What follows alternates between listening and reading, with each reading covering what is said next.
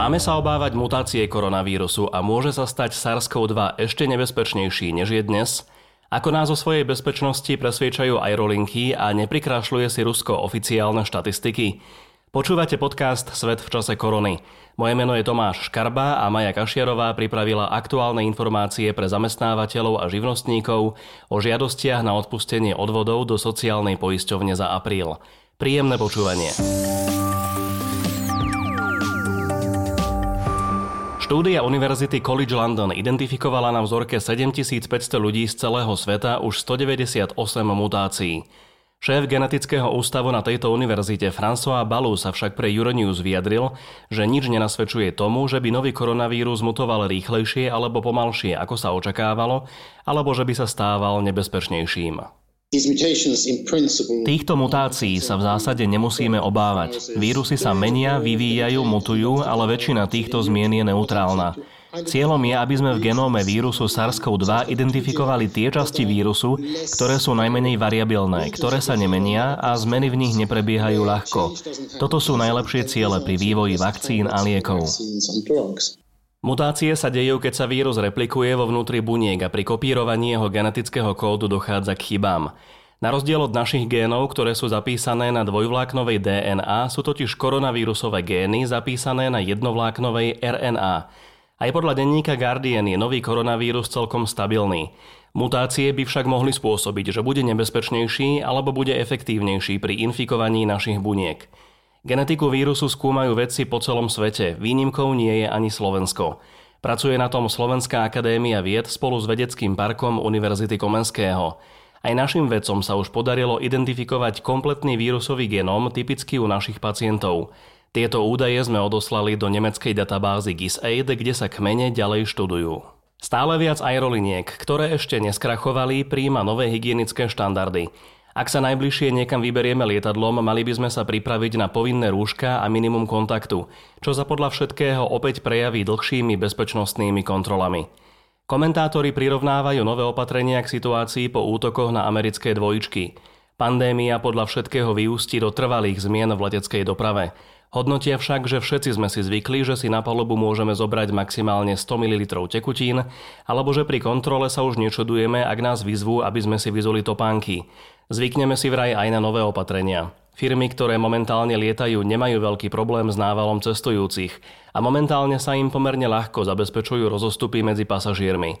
Niektoré firmy už avizujú, že nebudú predávať prostredné sedadlá.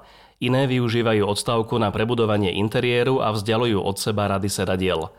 Niektorí analytici tvrdia, že sa to prejaví zdražovaním. Podľa iných bude po obnovení leteckej dopravy taká veľká konkurencia, že ceny leteniek neporastú a dopravcovia ušetria napríklad na menšom počte letušiek, ktoré sa nebudú musieť starať o toľko pasažierov ako doteraz. V každom prípade aerolinky sa cestujúcich pokúšajú presvedčiť, že sú bezpečné. Americký dopravca JetBlue spustil kampaň na základe reálnej skúsenosti. V marci mali v lietadle z New Yorku na Floridu pacienta, ktorý zatajil, že mal pozitívny test na koronavírus, napriek tomu cestoval, ale nikto na palube sa od neho nenakazil. Firma to využila na svoju reklamu. Vaša bezpečnosť je našou najvyššou prioritou. Na palube našich lietadiel cirkuluje čistý vzduch, ktorý sa v kabíne vymení asi každé 3 minúty. Približne 50% čistého vzduchu a 50% vzduchu čisteného HEPA filtrami. Faktom ale je, že aj tento pasažier mal počas letu respirátor a rukavice. Aerolinky sa momentálne v propagačných videách celkom predbiehajú. Iná americká firma ukazuje, ako svoje lietadlá čistí dezinfekčnými prostriedkami, ktoré sa používajú aj v nemocniciach. Írska nízkonákladovka Rainer sprísni používanie toaliet. Ak pasažieri budú potrebovať navštíviť toaletu, mali by sa prihlásiť a od letušky si vypýtať povolenie. Palubný personál azijských aeroliniek Air Asia už napríklad nosí celotelové ochranné obleky. Teraz má veľmi mrzí, že vám to nemôžem priamo ukázať. Majú červené celotelové obleky, kapucne, rúška, tvárové štíty, rukavice. Je to skrátka niečo medzi lacným skafandrom a Teletubbies. Nákaza sa nadalej šíri aj v najviac zasiahnutých krajinách na svete, v USA a v Rusku. V Spojených štátoch skončili tento týždeň v karanténe dvaja členovia krízového štábu pre boj s koronavírusom, ktorí prišli do kontaktu s infikovanými. Do izolácie musel ísť uznávaný epidemiolog Anthony Fauci aj šéf amerického strediska pre kontrolu a prevenciu chorôb Robert Redfield. V Rusku má COVID-19 hovorca prezidenta Putina Dmitrij Peskov. Podľa agentúry Interfax je v nemocnici a s prezidentom mal byť naposledy v osobnom kontakte pred vyše mesiacom. Chorý je aj ruský premiér Mikhail Mišustin. Zahraniční, ale aj ruskí pozorovatelia najnovšie spochybňujú počet obetí epidémie v krajine. Británia či Taliansko, ktoré majú podobný počet infikovaných, hlásia aj 15-násobne viac obetí covidu. Otvára sa teda otázka, či si Kremel výrazne neprikrášľuje štatistiky, čo by nebolo poprvýkrát. S koronavírusom opäť zápasí Južná Kórea, ktorej boj bol doteraz pre mnohé krajiny vzorom. Niektoré weby už píšu, že krajinu zasiahla druhá vlna, iné, že situácia zvýšila obavy z druhej vlny. Ochorenie sa v krajine opäť šíri krátko na to, ako sa v nej život začal vrácať do normálu. Infekcia sa rozšírila v hlavnom meste Soul v oblasti, v ktorej sú nočné kluby. Denne majú desiatky nových prípadov. Na vyhľadávanie kontaktov infikovaných využíva vláda informácie od mobilných operátorov aj z platobných kariet. Podľa primátora hlavného mesta budú kľúčové najbližšie dni, počas ktorých sa ukáže, do akej miery sa nákaza vrátila do Soulu a ako sa bude ďalej šíriť. Krajina zatiaľ reaguje zatvorením klubov a barov a odkladá aj otvorenie škôl. V Singapure nasadili medzi ľudí v rámci prevencie robotického psa. Ten sa prechádza v parku a obyvateľov vyzýva, aby dodržiavali odstupy. Robot s menom Spod má kamery, ktorými sleduje, ako ďaleko od seba ľudia sú a úprimne im hovorí, že vo svojom vlastnom záujme by mali dodržiavať aspoň metrové rozostupy. For your own safety and for those around you, please stand at least one meter apart. Thank you. Na záver oznámu sa aj pekne poďakuje. Robot je momentálne v testovacej prevádzke a zatiaľ ho sprevádzajú zamestnanci parku. Ak sa osvedčí, bude hliadkovať sám. Singapur využíva napríklad aj drony, ktoré sledujú hustotu obyvateľov. Niektorí zamestnávateľia a živnostníci môžu požiadať o odpustenie odvodov do sociálnej poisťovne za mesiac apríl 2020. Kto tak môže urobiť a ako postupovať si povieme v tejto chvíli. Táto možnosť sa týka zamestnávateľov v časti odvodov za zamestnávateľov, ktorí mali v apríli najmenej 15 dní uzatvorenú aspoň jednu prevádzku.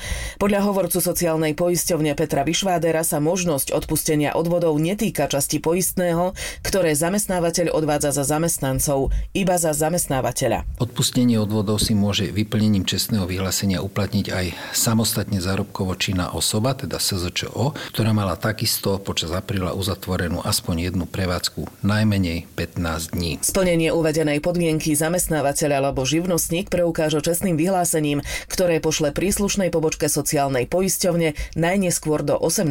mája. Tieto čestné vyhlásenia do sociálnej poisťovne sa podávajú elektronicky. Na webovej stránke máme formuláre, prekliky, ktoré sa odošľú do sociálnej poisťovne a tá notifikácia mailu, že mail bol odoslaný, slúži ako doklad o tom, že tá osoba, či už sa začal alebo zamestnávateľ si uplatnilo čestným vyhlásením odpustenie odvodov. Vyplnený a odoslaný formulár čestného vyhlásenia sa považuje za žiadosť o odpustenie odvodov. Tým, že ho odošlete, nemusíte odvod zaplatiť. Treba povedať aj to, že odpustenie odvodov za apríl nebude mať negatívny vplyv pri posudzovaní nároku zamestnávateľov alebo SZČO na dávky a výšku tejto dávky. Čiže napríklad do dôchodku sa mu obdobie apríla normálne započítava v tom vymeriavacom základe, ako platil. Vyplnený formulár môžete poslať aj poštou alebo doručiť osobne do schránky v príslušnej pobočke sociálnej poisťovne. Tých zamestnávateľov a živnostníkov, ktorých sa týka odpustenie odvodov, informovala sociálna poisťovňa SMS správami a e-mailami. Zaslala im približne 38-40 tisíc správ a 45 tisíc mailov. Na záver si teda zopakujme, kto má nárok na odpustenie odvodov do sociálnej poisťovne. Môžu o to požiadať zamestnávateľia alebo živnostníci, ktorí mali v apríli najmenej 15 dní uzatvorenú aspoň jednu prevádzku. Ak má napríklad 10 prevádzok a mali jednu prevádzku uzatvorenú, tak sa toto odpustenie odvodov na neho vzťahuje. Odpustenie odvodov do sociálnej poisťovne sa týka iba zamestnávateľov, nie zamestnancov. Čestné vyhlásenie, ktoré je považované za žiadosť, treba poslať najneskôr do 18. mája. Dôležité je vedieť, že odpustenie odvodov za apríl 2020 nebude mať negatívny vplyv pri posudzovaní nároku a na výšku nemocenských či dôchodkových dávok. Mimoriadnu kreativitu prejavuje počas pandémie lotyšské hlavné mesto Vilnius. Radnica poskytla prevádzkovateľom barov a kaviarní bezplatne verejné priestranstvá na uliciach a námestiach. Zákazníkov naďalej nemôžu púšťať do interiérov, ale vonku si môžu rozložiť stoly a ľahšie zabezpečia rozostupy. Časť dráhy na letisku vo Vilniuse zase premenili na autokino. Urobili tak počas Medzinárodného filmového festivalu a návštevníci môžu sledovať filmy na pripravenom plátne bez toho, aby vystúpili zo svojho auta. Na premietanie sa prišlo pozrieť asi 150 aut. Parkovať museli najmenej 2 metre od seba a v jednom vozidle mohli byť maximálne dvaja ľudia. Počúvali ste pravidelný podcast Svet v čase korony s Tomášom Škarbom a Majou Kašiarovou.